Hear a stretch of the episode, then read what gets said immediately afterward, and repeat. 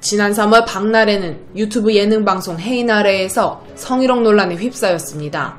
당시 박나래의 사과가 있었지만 논란이 쉽게 가라앉지 않고 있는 가운데 4월 30일 서울 강북경찰서는 박나래를 상대로 아동청소년 성보호법 위반, 공연 음란 협의 등으로 수사 중이라고 밝혔습니다. 경찰 관계자는 박나래에 대해 국민신문고 민원이 들어와 수사에 착수했다고 했었죠. 이에 박나래 측은 경찰에서 조사 중인 사실을 인지하고 있으며 경찰 요청에 성실하게 임하겠다 심려를 끼쳐드려 죄송하다고 밝힌 바 있는데요.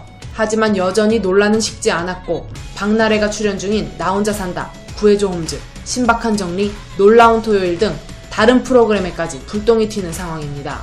그녀가 출연 중인 방송에는 하차를 요구하는 글들이 이어졌고 결국 이 프로그램들은 출연자 보호를 이유로 시청자 게시판을 닫아버렸습니다.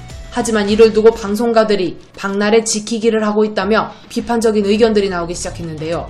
나 혼자 산다는 지난주 방송에서 해당 논란을 언급하기도 했습니다.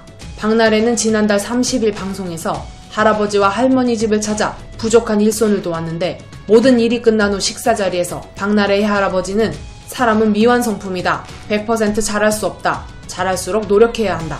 남한테 나쁜 소리 듣지 말자라고 소녀딸에게 진심 어린 조언을 건넸고 결국 박나래도 그 자리에서 눈물을 쏟았습니다.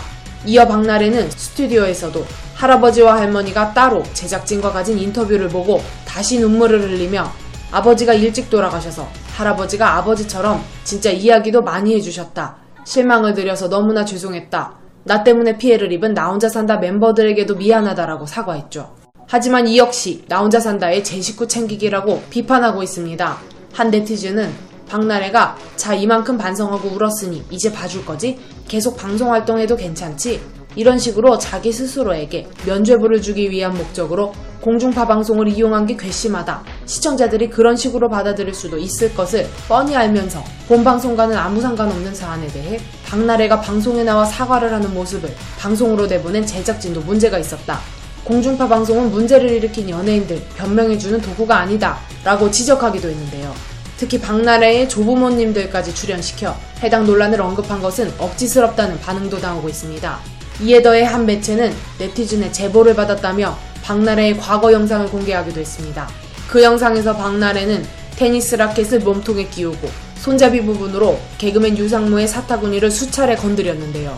제보자는 영상과 함께 방송통신위원회에 신고하니 방송 후 6개월 이내만 심의가 가능하다고 한다라며 공연 음란죄로 신고하고 싶다라고 밝혔다고 전했습니다.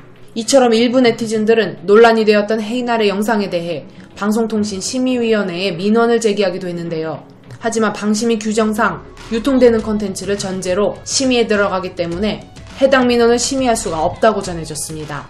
즉, 해당 콘텐츠가 삭제 처리됐다면 방심위에서는 민원 제기 여부와 관계없이 별도로 심의를 하지 않는 것이죠.